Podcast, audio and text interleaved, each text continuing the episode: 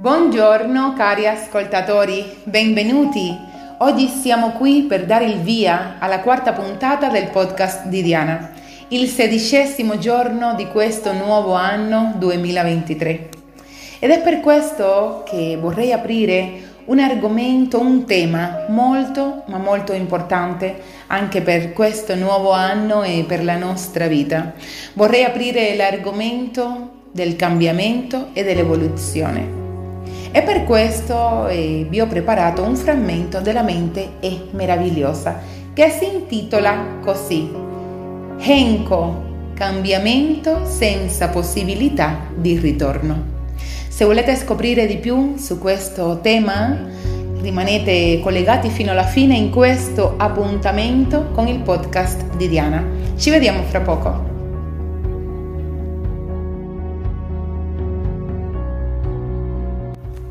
Henko, cambiamento senza possibilità di ritorno.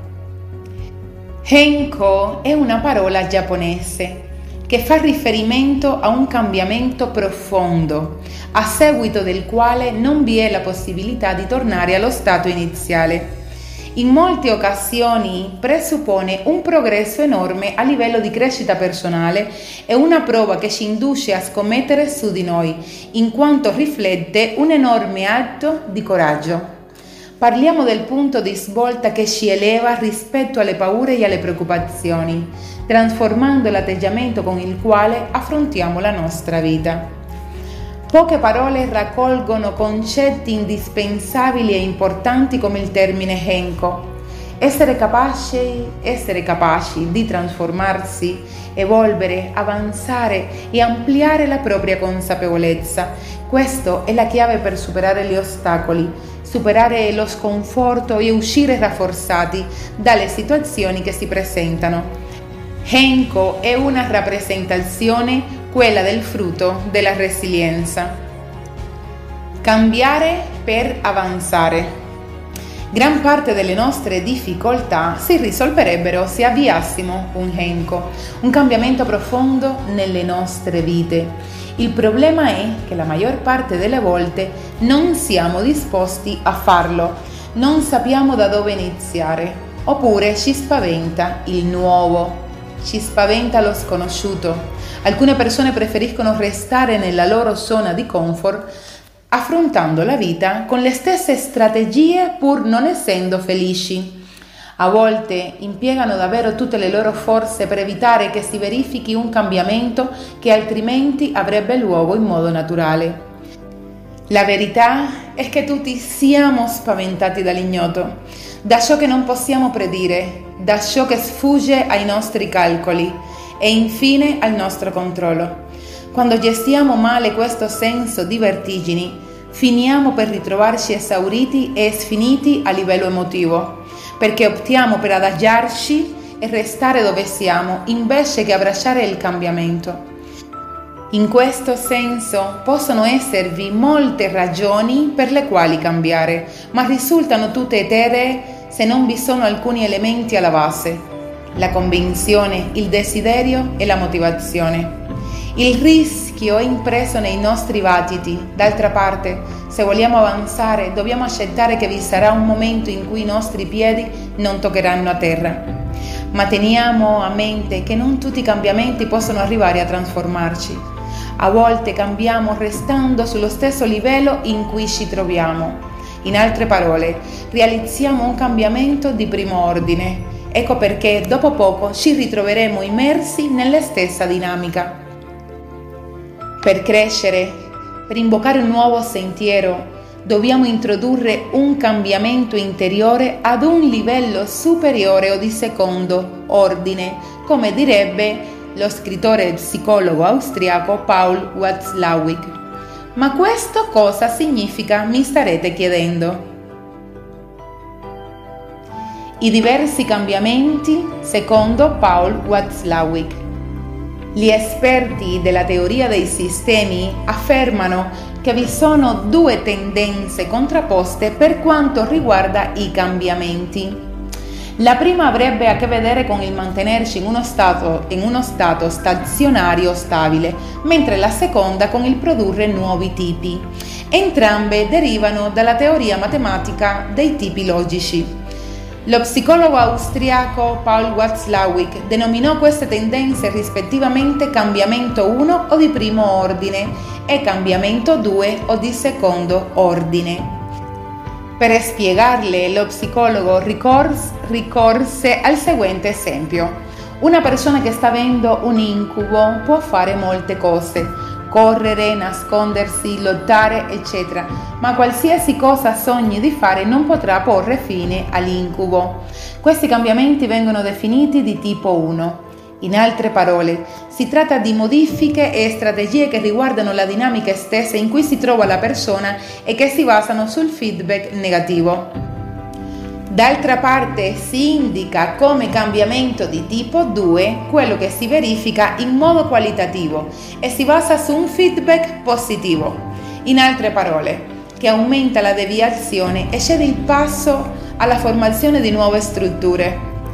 Se teniamo conto dell'esempio precedente, sarebbe un po' come svegliarsi L'unico modo per uscire dall'incubo sarebbe un cambiamento nel sogno e quindi un cambiamento di realtà, di prospettiva. Pensiamo a una persona che ha iniziato a sentirsi triste, apatica, demotivata e malinconica. Nel suo intento di migliorare ha deciso di iscriversi in palestra, uscire di più e svolgere delle attività creative. In altre parole, tutti i cambiamenti di tipo 1. Il problema è che nonostante tutto ciò non riesce a stare bene, ma solo a distrarsi un po'. Che cosa può fare questa persona? Introdurre un cambiamento di tipo 2, cambiare la sua prospettiva, la sua visione della realtà e gestire i suoi sentimenti. Questo renderebbe possibile realizzare un cambiamento profondo. Henko un cambiamento, un nuovo destino. Cambiare è un fenomeno di diverse dimensioni, soprattutto se vogliamo che sia determinan- determinante. In altre parole, se desideriamo provocare un henko, non basta solo voler cambiare e mettere in moto un'azione diversa. Prima è necessario analizzare la propria prospettiva su quello che ci accade. Possiamo pensare che la nostra visione della realtà sia quella corretta e che il mondo debba ergersi e comportarsi secondo i nostri precetti. Tuttavia, come possiamo esserne così certi? Non è vero che di fronte a un nuovo evento due persone possono osserva- osservarlo e spiegarlo in modo diverso? Ciascuno di noi vive una realtà propria, particolare, individuale e difficilmente scambiabile. Perché allora non cercare un'altra visione delle cose per risolvere ciò che ci affligge? Non è facile, questo è poco ma sicuro, ma proprio per la complessità che comporta occorre conciliare lo stimolo dell'entusiasmo con un punto di calma. Mettere in discussione la nostra visione del mondo non può avvenire in poco tempo e di fatto non saremo soddisfatti finché non raggiungeremo un'armonia con la nostra natura ultima, spogliata dalle preoccupazioni, delle paure e delle distorsioni. Così il vero benessere è possibile solo quando superiamo il nostro ego.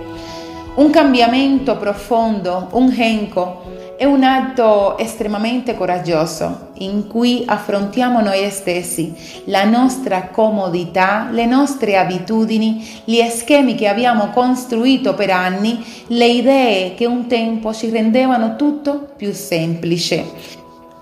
In questo senso siamo i nostri antagonisti più forti e complessi ma anche quelli che ci offrono più insegnamenti insieme alla possibilità di rafforzarci se non ci lasciamo bloccare dai tranelli e dai giochetti psicologici.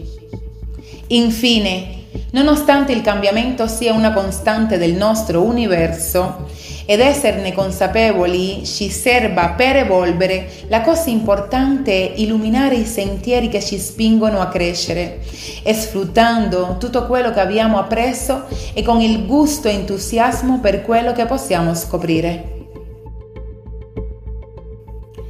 Ed io con queste parole vi saluto, cari ascoltatori del podcast di Diana, augurandovi una meravigliosa giornata ed un buon inizio di settimana e spero che queste parole vi servano per riflettere e che possano arrivare al più profondo della vostra anima. Con questo è tutto, rimanete con me connessi ogni lunedì in questo spazio per l'evolvere della coscienza. Grazie a tutti dell'ascolto, ciao ciao!